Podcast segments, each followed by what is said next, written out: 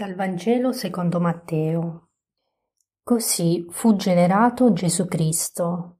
Sua madre Maria, essendo promessa sposa di Giuseppe, prima che andassero a vivere insieme, si trovò incinta per opera dello Spirito Santo.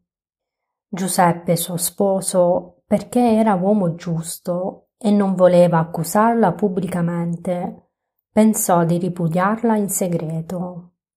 Mentre però stava considerando queste cose, ecco gli apparve in sogno un angelo del Signore e gli disse Giuseppe, figlio di Davide, non temere di prendere con te Maria tua sposa. Infatti il bambino che è generato in lei viene dallo Spirito Santo. Ella darà alla luce un figlio e tu lo chiamerai Gesù Egli infatti salverà il suo popolo dai suoi peccati. Tutto questo è avvenuto perché si compisse ciò che era stato detto dal Signore per mezzo del profeta. Ecco, la Vergine concepirà e darà alla luce un figlio.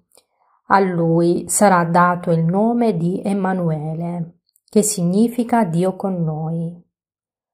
Quando si destò dal sonno, Giuseppe fece come gli aveva ordinato l'angelo del Signore e prese con sé la sua sposa.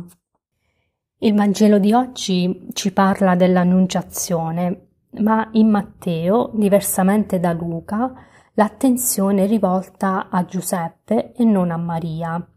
Matteo infatti non, non descrive cosa succede tra Maria e Giuseppe, ma focalizza tutta l'attenzione soprattutto sullo stato d'animo di Giuseppe, sul suo cammino interiore di, di trasformazione. Come abbiamo ascoltato, quindi eh, all'inizio eh, vediamo, eh, vediamo Giuseppe che soffre tanto, il cuore di Giuseppe è eh, caratterizzato dal, dal, dal dubbio, dalla sofferenza, dal dolore appunto.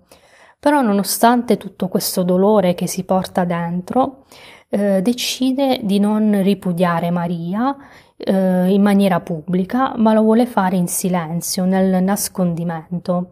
E quindi vediamo come quest'uomo è un uomo giusto, proprio come è stato definito dal Vangelo, un uomo che eh, nonostante il dolore eh, vuole rispettare Maria, vuole rispettare eh, questa donna e eh, vuole eh, accogliere la volontà, la volontà di Dio.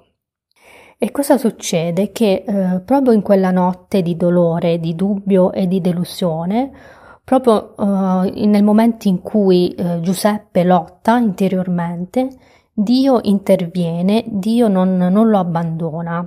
E quindi come interviene Dio? Come abbiamo ascoltato attraverso un sogno. Um, I sogni, um, come sappiamo, sono luoghi uh, della comunicazione con Dio per il mondo greco-romano e sono anche per l'Antico Testamento un modo per comprendere la sua volontà. E quindi uh, Dio manda il suo angelo a Giuseppe e dopo questa rivelazione eh, in Giuseppe, mm, Giuseppe è eh, attraversato da una, grande, da una grande pace e soprattutto penso che sia importante anche per noi ricordare quella, la prima parola che quest'angelo dice a Giuseppe. Cosa gli dice? Gli dice di non temere. E mm, penso che in questa parola non temere è racchiuso tutto il mistero della vita di, di, di Giuseppe, della vita di quest'uomo.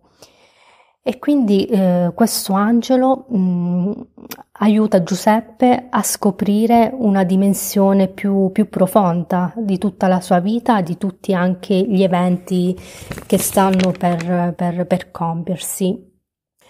Um, quindi oggi questo Vangelo cosa può dire anche alla nostra vita? Cosa può dire anche alla nostra quotidianità? Innanzitutto quello di eh, avere una fiducia in Dio, soprattutto nei momenti di, di dolore, di dubbio, di incomprensione. E eh, il Signore, come ha fatto con Giuseppe, vuole dirci anche a noi oggi, in quelle situazioni, in quella situazione eh, difficile, ci vuole dire di non temere, di non temere di accogliere eh, quella situazione, quel problema che ci sta, mm, che ci sta impedendo di, eh, di, vivere in maniera serena.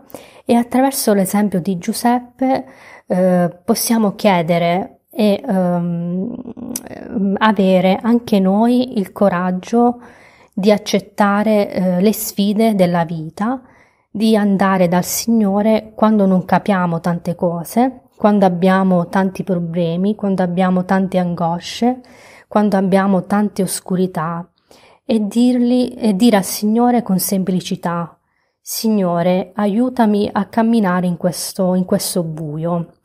Magari oggi più volte mh, mm, ripetiamoci quella parola dell'angelo per Giuseppe e facciamola anche nostra attraverso quel non temere. Buona giornata.